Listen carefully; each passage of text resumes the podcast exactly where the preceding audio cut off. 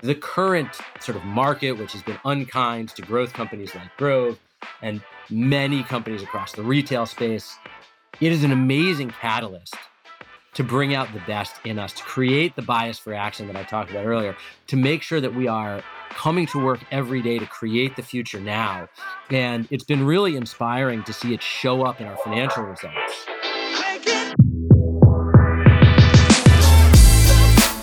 You're listening to Retail Remix, your inside access to candid conversations with the people shaping retail's future. Here's your host, Alicia Esposito. For a long time, brands and retailers were laser focused on growth. So much so that they put other things, like their values and even the customer experience, at risk. But for Grove Collaborative, these things aren't mutually exclusive. Following a stellar Q3, the brand raised its guidance for fiscal 2022, and CEO Stuart Landesberg provided insight into his long term vision for value creation. He and I dig into this vision on today's episode, including the role of marketing efficiency, operational effectiveness, and why it's important to double down on what's happening behind the curtain, so to speak, so the customer experience doesn't fall short. Our conversation today provides a great glimpse into a sustainable brand that's growing like crazy and is remaining focused on the customer at every stage of the process. Stuart, thanks so much for taking the time to chat with me. It's great to have you on the show. Great to be here. Thanks, Alicia. So, we're recording this episode a few days after Grove Collaborative's Q3 earnings. The positive takeaway being that the company has raised its guidance for fiscal 2022. What were some of the results or factors that encouraged this adjustment? So, this was our second consecutive quarter where we raised our guidance for the full year. And I can talk about both the long term and the specific trends that are driving it. I think the long term trend that's really important for Grove and for everybody in the industry is that Grove is a sustainability focused CPG company. And we've really grown and grown quite quickly over the last decade on the back of continued adoption by the mainstream consumer, not just the sort of higher net worth coastal consumers that you might sort of stereotypically associate with sustainable products. But we've grown by bringing sustainability and specifically zero plastic product to the mainstream. And so what we're seeing is that even in a tighter economy, resilience is really there for the best brands in sustainability. And so that's the that's the high level trend that I think allowed us to continue putting up really good results.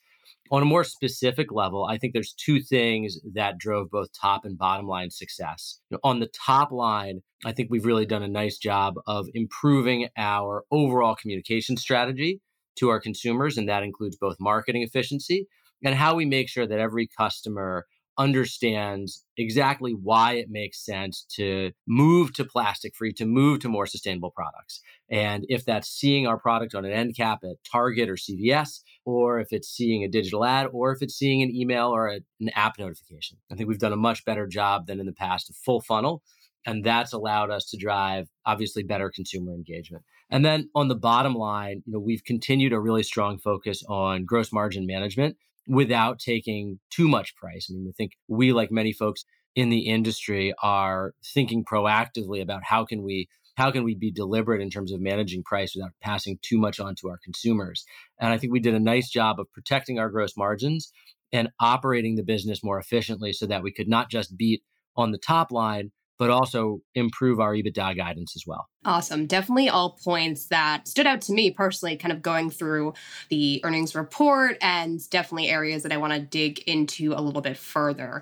The one thing that really stood out to me, kind of going through this uh, announcement and prepping for this conversation, is that there was a lot of focus on long term vision and what the big picture value creation plan is for Grove. Wondering if you can kind of provide a little bit of insight into what that value creation plan entails, largely because I think a lot of folks in the industry, the folks listening right now for sure, they're kind of balancing those like short-term disruptions and issues that they have to respond quickly to, but also, you know, what's the big picture long-term for their business? So what, what are some of the key things to call out for Grove? I mean, this is exactly the right place to focus. And I think it's where you know, the winners will really get decided over the next 12 to 18 months because if we are able to continue our focus on innovation, then we will win in the long term.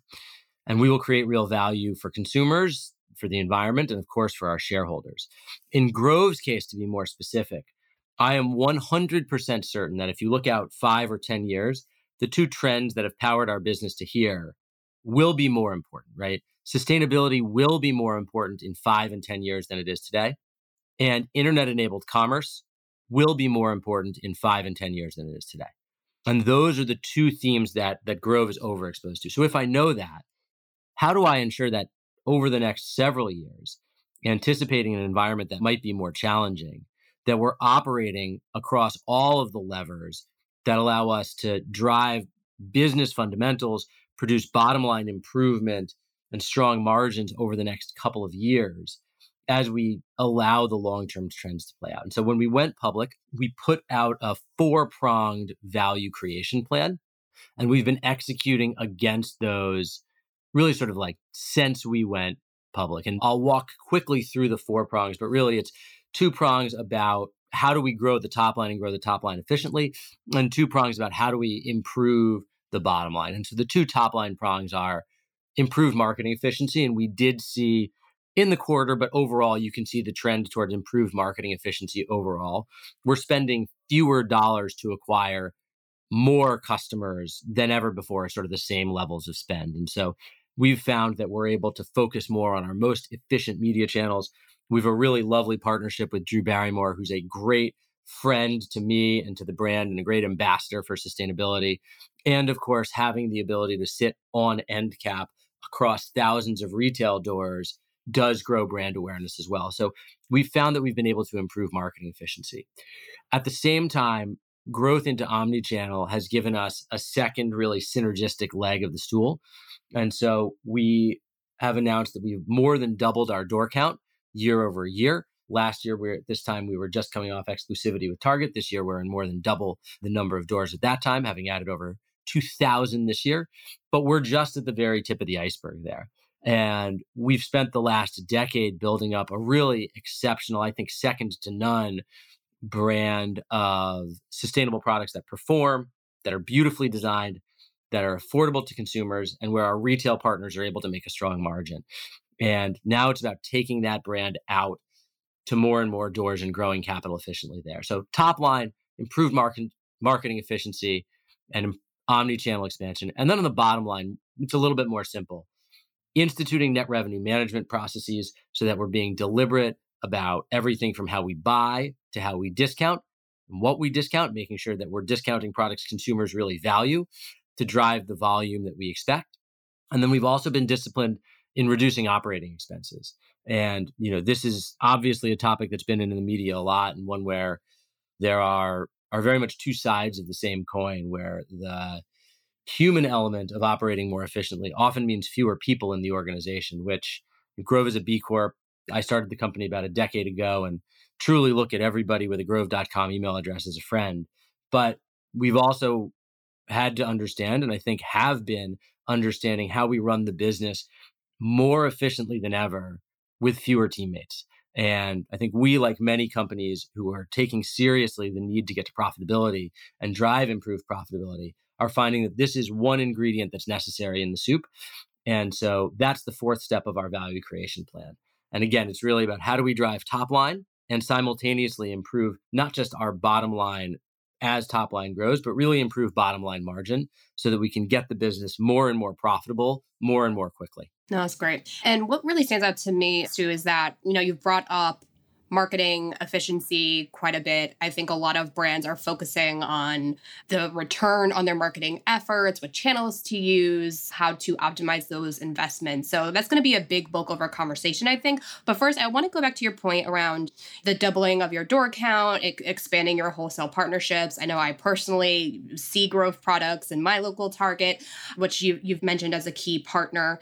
So I'm curious if you can share a little more more insight into that wholesale strategy? Are you looking to expand into more doors of existing wholesale partners? Are you looking for new partners? Because we have a lot of brand leaders listening here that are looking at wholesale as a viable path to growth. And I think that they want to make sure that they're doing it right, right? So, do you have any input there? I think it's a great question. So if you look at Grove as a business, we're uniquely well positioned because we have truly millions of online customers. And we built great brand awareness. And as I mentioned, millions of people who tried our brand and therefore trusted it. But of course, 90 plus percent of purchases in our category happen in retail. So the big opportunity for Grove is to continue expanding our retail presence. And of course, we're thrilled to grow at more than 100% year over year, but we are a long way from done. I first pitch of the first inning in our retail expansion. The opportunity there, you know, when I talk about our long-term vision for double-digit profitable growth, I mean, we should be able to achieve that just through the opportunity available to us in retail, right? It is massive and the early results are exceptional. And I think the key to others, you know, at least in our experience, was retail, it often feels very easy. Oh, you go in, have a negotiation with the retailer, they place a big order, manna falls from heaven it's not that. We were really lucky to make a significant investment early on. That's everything from retail ready packaging to a big team to the right software. We spent a million plus dollars building the right software, accounting, technical infrastructure to make sure that when we're working with a partner like Target or CVS or Harris Teeter, that every single order is delivered on time. There's no errors. We can track everything perfectly from an accounting perspective because it's quite easy for these partnerships to go badly. It turns out that sell in is about 5% of the battle. Mm. 95% is good execution with the retailer, building a great partnership, and ensuring great sell through. And so I think you know, retail, for those listening, at least my experience is that it, it can be a real siren song unless the brand is ready and the organization is ready to make what's a pretty significant commitment to growing the channel sustainably over the long term.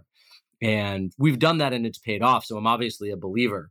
But my big learning was just how much, and I suppose this is true for just about everything in life, the opportunity is probably bigger than I imagined, but the work to achieve it is probably harder than I imagined too. And so I think it's a kudos to our team for understanding that early and making sure we were well prepared to tackle it. Oh, that's super helpful. And I know, honestly, one of the earliest features I did for Retail Touchpoints when I started with the brand more than a decade ago was around retailer and brand collaboration and how sharing of data and insights and collaborating on a plan like that was such an issue. So it's interesting to see some of these ever present narratives or challenges that are, are still very much present in the retail industry. So it, it's great to hear how brands like Grove are tackling that and, and what needs to be done from a processes and data sharing and collaboration standpoint. But I want to make sure we have enough time to really dig into some of the marketing components, which again, you noted marketing efficiency, you mentioned, you know, full funnel strategy, all things that I've been hearing a, a lot about over the past year.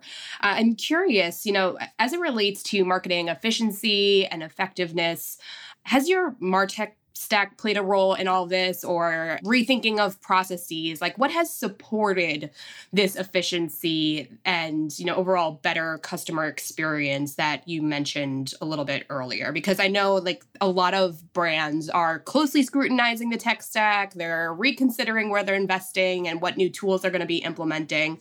So is there anything there that you can share like how the two things are connected? I think the two things are connected. And the third thing I would really add to the to the equation is what human beings are focused on counts an incredible amount. So we've updated our technology stack across marketing. And I think that's really helped us improve our targeting. It's one of the things that's key to driving down excess and wasteful promotion and making sure that we're using our promotion in the most effective way possible because we want our consumers feeling like we are showing up with value for them. At the same time, we also need to make sure that we're managing our costs on the other side. So technology can really help solve problems like that. But the most interesting thing for me is empowering our leaders and giving them the correct context that right now we are making a consumer first push to profitability. That simple guidance and that simple but clear context has helped our team make a lot of really, really strong decisions in terms of understanding what to prioritize, how we're going to grow basket, how we're going to grow gross margins, and how we're going to drive down promotional, I'll say promotional waste to make sure that we're over delivering for our consumer and over delivering for our shareholders. So my experience over the last decade in this company has told me we've upgraded our tech stack and our marketing stack, gosh, four or five times. And the results this time are significantly better than any other.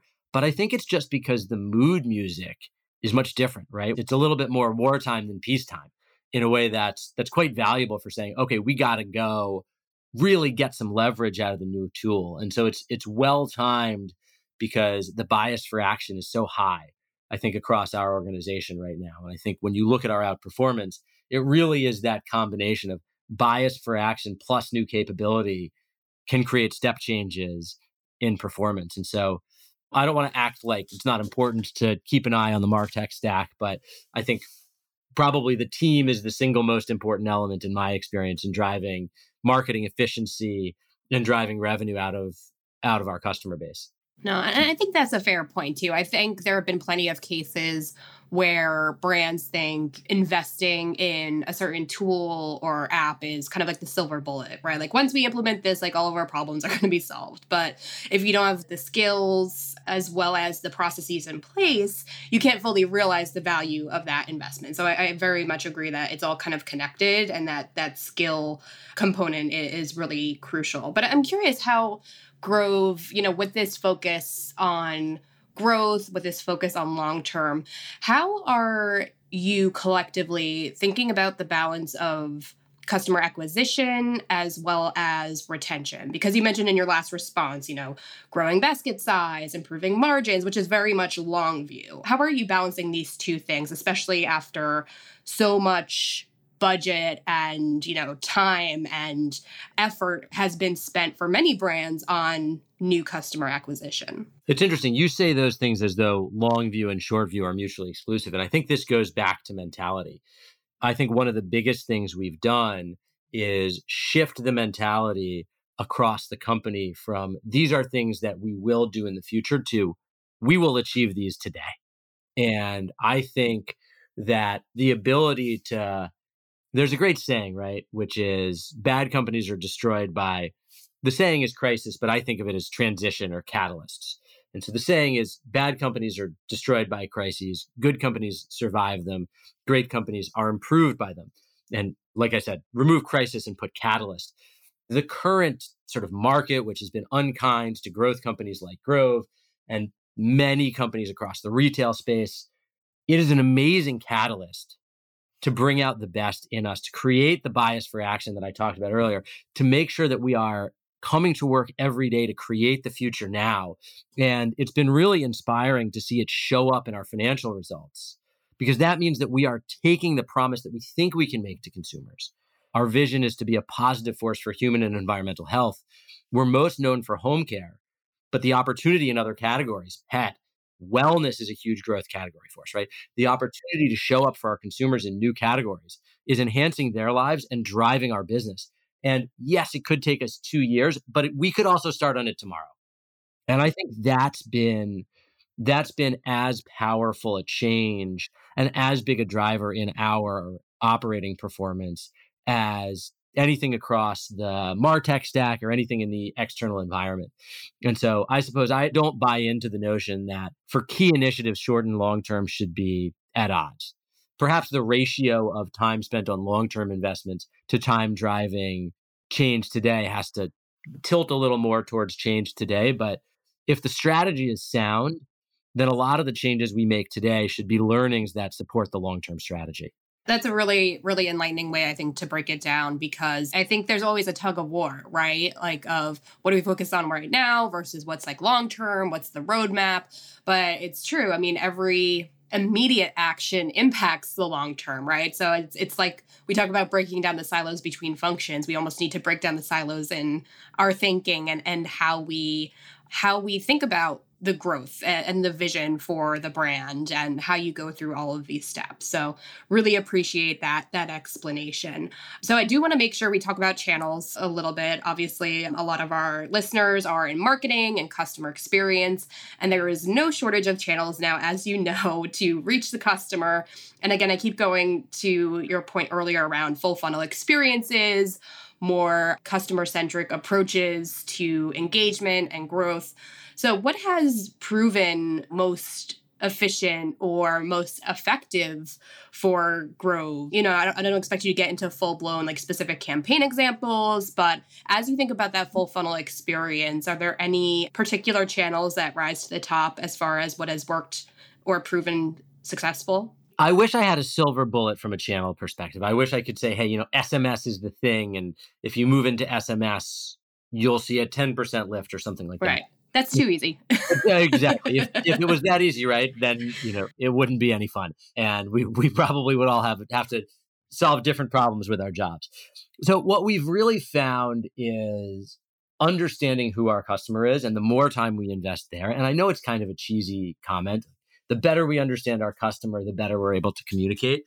But I think all the channels that probably every astute brand is using social, email, mobile app, if you have one, we're light users of SMS. Find that the sort of downside can sometimes outweigh the upside in that channel, in app and on site notifications, and then omni channel if you can get it, combined with a really good top of funnel mix that's TV, paid social. We do some radio and podcast. We do a little bit of out of home, right? The full gamut.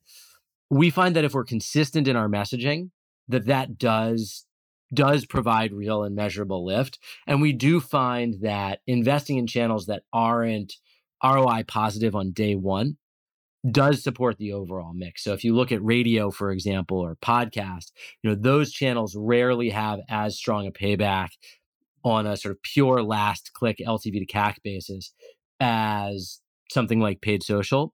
But if we look at the overall mix, having those channels in the mix, YouTube is similar to this for us, where having those channels in the mix drives the overall business because that top of funnel awareness is then captured other places. So I wish I had a silver bullet channel. I would say that consistency is probably the number one thing though that unlocks unlocks improvement across all channels. Yeah, and I think it's a good way to break it down. I'm, I'm so glad you brought up podcasting and those more I guess contextual channels, I guess, is, is a good way to think about it. So, like, I listen to a podcast while I'm doing other things, while I'm going for a walk, you know, while I'm doing some work. I'm not like intently listening or like social media i'm like scrolling through the feed right? And i'm very much like present in that moment doing that action. But in a way it's like the perfect way to introduce a brand. So if you get a few of those little breadcrumbs that are top level you slowly get transitioned into those more intentional channels. Like i think that the big takeaway is that all of these things play together and they all serve their own purpose. So anytime you're trying to just, you know, put a certain tactic in a box and say like this is going to solve all of our problems, that's kind of looking through things in in the short view versus the more holistic, you know, integrated view, which I think is a pretty common theme for our conversation today. So I think a lot of folks will be appreciate that. It reminded me of something you said earlier about the balance of short term and long term. I do think most brands have good equity, right, with someone. And so you cannot invest in top of funnel and just harvest that equity in bottom of funnel channels. And if all you're doing is spending on AdWords around your name, gosh, your paybacks will look incredible. But you're not planting any seeds for next season. And so I do think this is an area where we've been really deliberate. And we're planting fewer seeds than we used to, but we need to make sure we continue to plant seeds because you know to to the earlier conversation this is an incredible opportunity. Most people in most industries have stopped planting have stopped investing in innovation have stopped building brands. And in 2 to 3 years innovation is going to be in vogue again right? And these cycles of less is more savings is key et cetera et cetera they don't last forever. In our category people have moved from naturals to conventionals over the last year. And this happens in every downturn for a year, maybe two at the most. But over the long term, the most innovative brands are the consistent share takers. And so if we're long term focused, we need to not just get serious about delivering profitability for our shareholders this period, but we need to make sure we do so in a way that plants the seeds that will allow us to continue to win what we know is an inevitable transition of truly hundreds of billions of dollars over the next decade. And that's that's sort of the balance. And so you're totally right in terms of how many seeds do you plant for the future. I do think it's fewer it's fewer than we've planted in the past, but we're definitely making sure to plant the most important ones and hold that as a P0 initiative right along with all the things that show up in our P&L this quarter. It's been really interesting to hear brand come up more and more. And I and I don't know what the reasoning is behind that. Like is it because like we've been focusing so much on performance marketing and like hacks and like getting big impact in, you know, a short period of time, but I'm hearing more and more marketing experts, marketing practitioners say like we're emphasizing brand building and we're emphasizing brand equity. So it, it's really interesting to hear that coming from from you at, at the c-level perspective since that is, is going to be really integrated into your vision or, or your path for the future. But i guess to a related point i do want to make sure we, we talk about an increase that Grove has seen in net revenue per order because I think all this is connected, right? Like if you build a really great brand, if you drive people in, that's the stepping stone to loyalty, right? So D2C net revenue per order was $60.63. Is that right? In Q3, up 7% year over year. So are these things connected? Like what investments have you made in terms of brand experience, brand building, loyalty creation that could possibly contribute to this increase? Or is there other stuff that maybe I'm missing out on?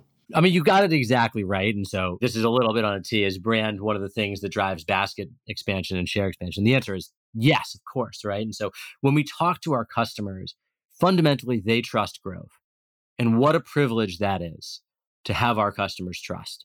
You know, I pause here because it is important that I don't think about our customers' trust as an asset to be monetized, that we have to make sure as an organization we treat it as a privilege to be valued and upheld. Because if we break that customer trust, I mean, there's nothing. But as you know well, the best brands that have consumer trust are the most durable. And in periods where consumers' finances are tight, they're also the ones that tend to take share. And so the growth in basket size for us in the period was almost 100% driven by change in uh, units per order. There's very, very little price in that basket size growth, which is a testament to our ability to win in new categories. And we intend to continue to do that. You know, I mentioned earlier that so many folks know us for our market leadership in zero plastic home, but in personal care and wellness and a lot of other categories, there are huge opportunities bigger than in cleaning and we are just scratching the surface. And so while our average order value, I suppose this quarter was 60 bucks, you know, we see opportunity to we deliberately disclose that 15% of our consumers are spending $100 in order because we think that's that's very achievable based on the number of categories we can serve our consumers in and the trust that we know our consumers have for us. So, you know, it's a combination of building a brand that stands for more than just one thing that can ladder up to a higher level emotion like trust. And then really good execution to make sure that every time we put a product in front of the consumer, sure, it's driving our financials, but also is it a good outcome for him or her or them when they make a decision to buy it? And so I do think it's it's that combination of brand and brand trust, which I agree for what it's worth is more important now than ever. Right? If you don't have a brand now, you won't matter, right? The product on the margin are going away. So I think brand is more important than ever. And then executing on it in a way that is faithful to our mission to our consumers because customers are smart and they know when when companies do things that are transparently bottom line oriented and not in their best interest.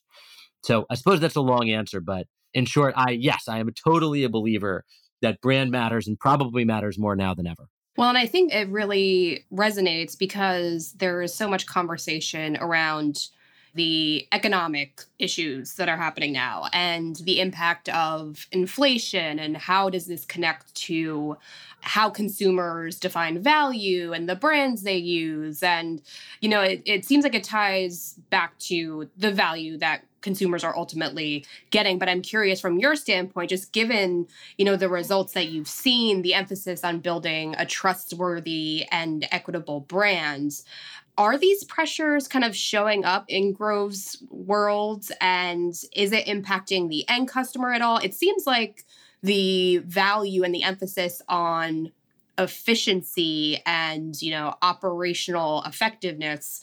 It seems like things are happening behind the curtain so to speak but i'd love your take on like how you're navigating some of these pressures right now and you know what actions you're taking so there isn't an impact on the customer right now. I think you've got it exactly right. We need to start by taking actions so that there isn't an impact on the customer. Before we raise prices we always have to look at our own supply chain and candidly every single piece on the Grove side and say, what costs can we mitigate rather than pass on to our consumers? And so we've had a bigger effort in procurement than ever before. We've had a bigger effort in understanding how to manage our production costs, understanding how to manage our labor and logistics costs, because we've got a lot of product moving around the world. And even though our hyper concentrated all purpose cleaner is much smaller than uh, than if you were buying a conventional version. It still has cost, and so we've done a lot of work on making our own operations more efficient.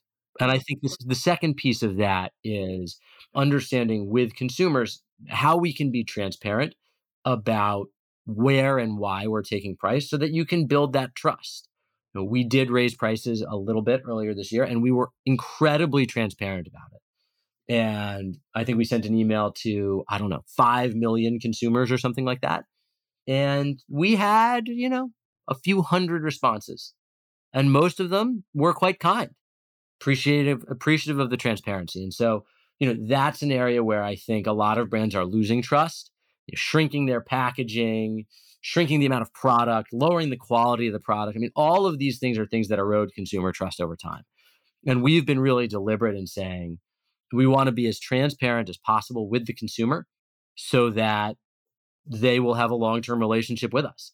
Because, like I said earlier, if we ever lose that consumer trust, you know, shame on us because it's such a privilege and it's such an opportunity to have that have that relationship with our consumer. Yeah, I agree. I think that that notion of transparency and just having an open conversation with your consumer definitely resonates. I mean, everybody is a consumer at the end of the day, right? Like we see the changes that are happening, we see the measures that brands are taking. So if you can get ahead of that or at least have an open conversation about it, I think personally that it, it makes an impact. But as far as the other investments or priorities that Grove has as a brand. I mean, we mentioned earlier, you know, you are a sustainable brand, like that is core to your brand values, your priorities.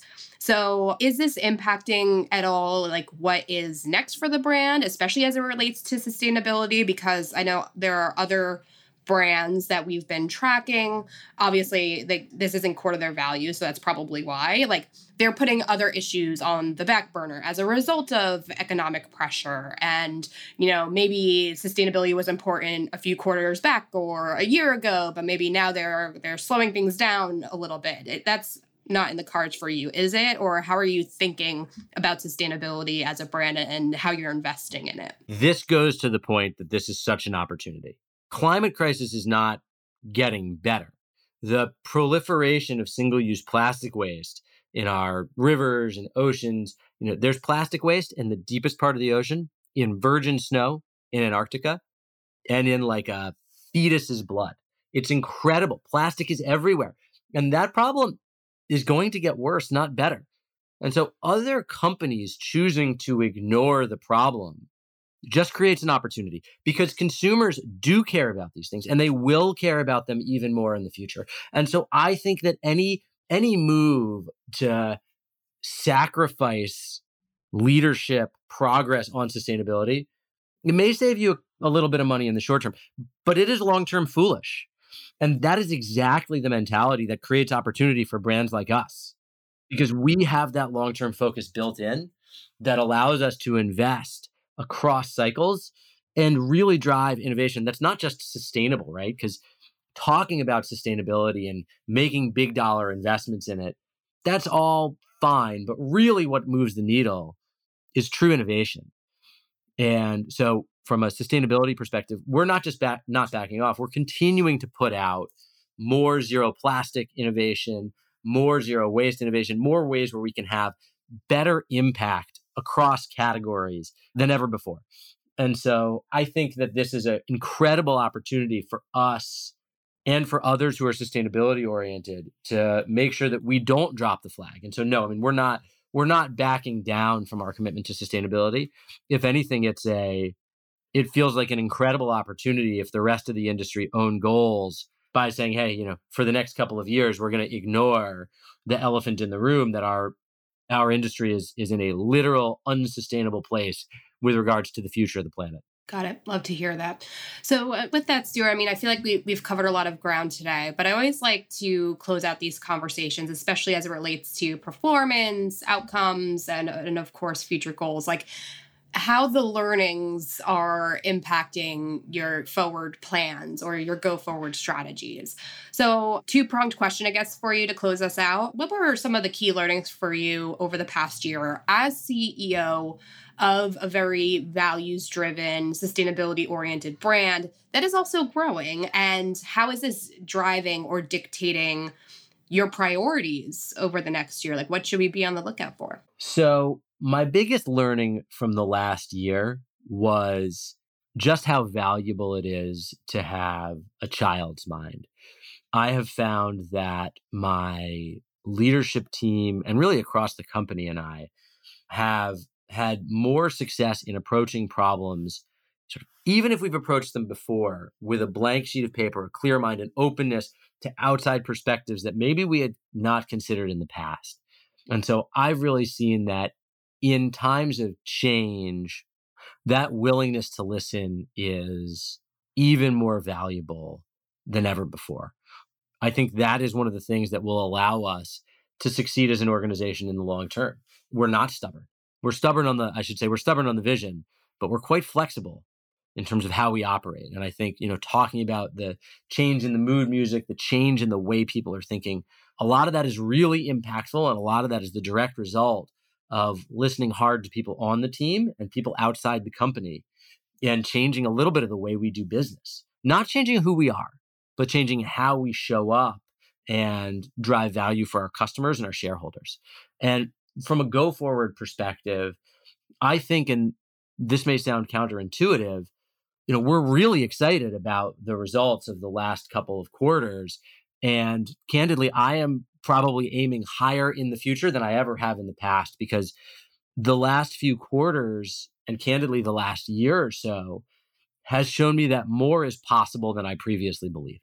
And so I can't unknow that. And so look, I've been accused of being an optimist in the past, but I I get really excited when I think about what the team is capable of and the opportunity in front of us, especially as I think a lot of other folks are going to be on their heels playing defense if we can find ways to play offense, gosh, that's the opportunity that is you may not get too many of them in in across a career. So I'm feeling very excited about what's up next for us and am probably more ambitious than ever because of what I've learned over the last year. That's great. Yeah, it's always good to hear stories of brands that are are looking at the future through that lens. And do you think that there is room to be more aggressive and take more of those moonshots, so to speak? But Stu, this has been so insightful. A lot of great learnings and takeaways, I think, around what's going on at Grove, what's to come, and how you personally, as CEO, are, thinking about all of the moving pieces that are impacting the industry right now. So, thank you again so much for uh, taking the time out to chat with me. Really appreciate it. Such a pleasure, Alicia. Thank you for having me, and uh, have a great one. And to all of you, if you have any follow up questions for Stuart about Grove Collaborative or any of the fascinating topics we talked about today, we would love to keep the conversation going.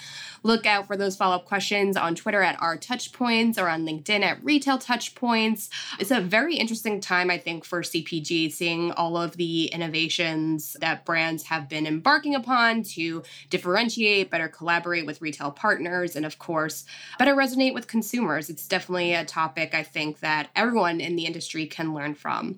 And of course, if you have any feedback for us on this episode or the series as a whole, we would love to hear from you. Drop us a line on your on your preferred podcast player. We are on Spotify, Stitcher, Apple Podcasts, frankly anywhere else we are likely there. And while you're there, be sure to subscribe. We have new episodes coming to you weekly, so when you subscribe, you will get those new conversations as soon as they drop. But that's it for now, everyone. Thanks again, and we'll see you next time. Take care. Thanks for listening to this episode of Retail Remix. Be sure to subscribe so you never miss an episode. You can find us on your favorite podcast player.